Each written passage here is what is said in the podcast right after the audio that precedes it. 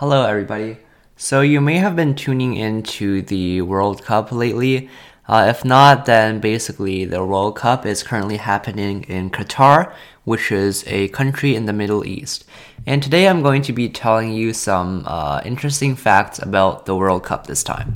And so, first of all, this is the first World Cup ever held in the Middle East. So, this is an interesting um, record since I think it's interesting that none of the World Cups before have been held in the Middle East. Since I don't, I guess the Middle East isn't that big on World Cups or soccer. I mean, they have like a couple of good teams, uh, actually, a couple of mediocre teams, and that's it. So I guess they're not just that involved in the World Cup in general. So yeah, this is the first time it's been held in the Middle East. And second of all, um, it's this World Cup is also pretty unique because it's going to happen in the winter. So right now, it's looking like it will definitely extend into the winter, um, which is definitely, uh, of course, relative to the northern hemisphere where the winter um, happens in December. And this is to avoid the usual extreme heat that is happening in Qatar.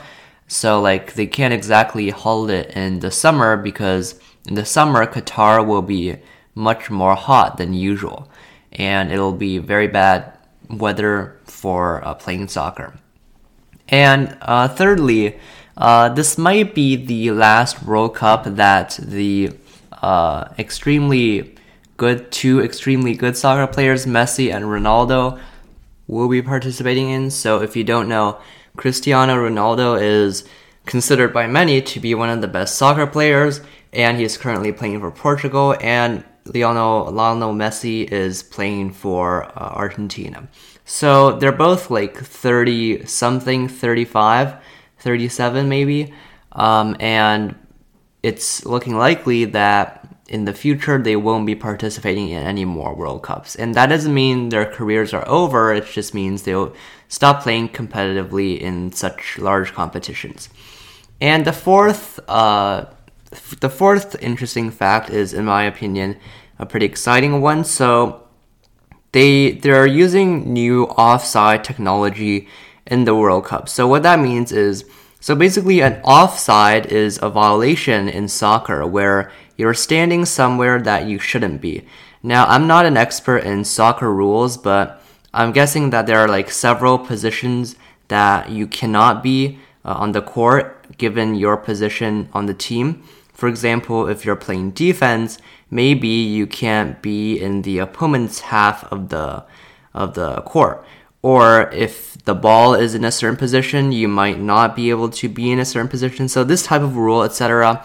Usually, historically, it's easy to guess that they've probably been detected by you know humans actually watching the court, the referees actually watching the court. But you know, one referee can't look at like 20 people all at once. So for the first time, they're using automated offside technology. So they're going to, they're basically detecting offsides automatically by having a camera pointing at each player and tracking each player's movement. So I guess this is actually not relatively that hard to do, but it's uh, interesting to see that they're starting to use automated technology. And maybe in the future, this will just lead to referees uh, several jobs of referees, for example, like checking for fouls, uh, becoming automated as well. And it'll be more accurate as well since referees can't make, you know, false calls, false calls, or can't like blink and miss something or uh, something like that. And finally, this is also the most expensive World Cup ever held. So it cost Qatar around $220 billion to host this World Cup and this is about 14 times the amount that Brazil spent hosting the 2014 one. So yeah, they've spent a lot of money uh, on building new roads, building new stadiums, and renovating old roads. So I guess with the World Cup taking place in a country, the citizens of, of the country could also, you know, feel the improvement. The economy could also be improved, etc. So yeah, some pretty interesting news about the World Cup. Goodbye.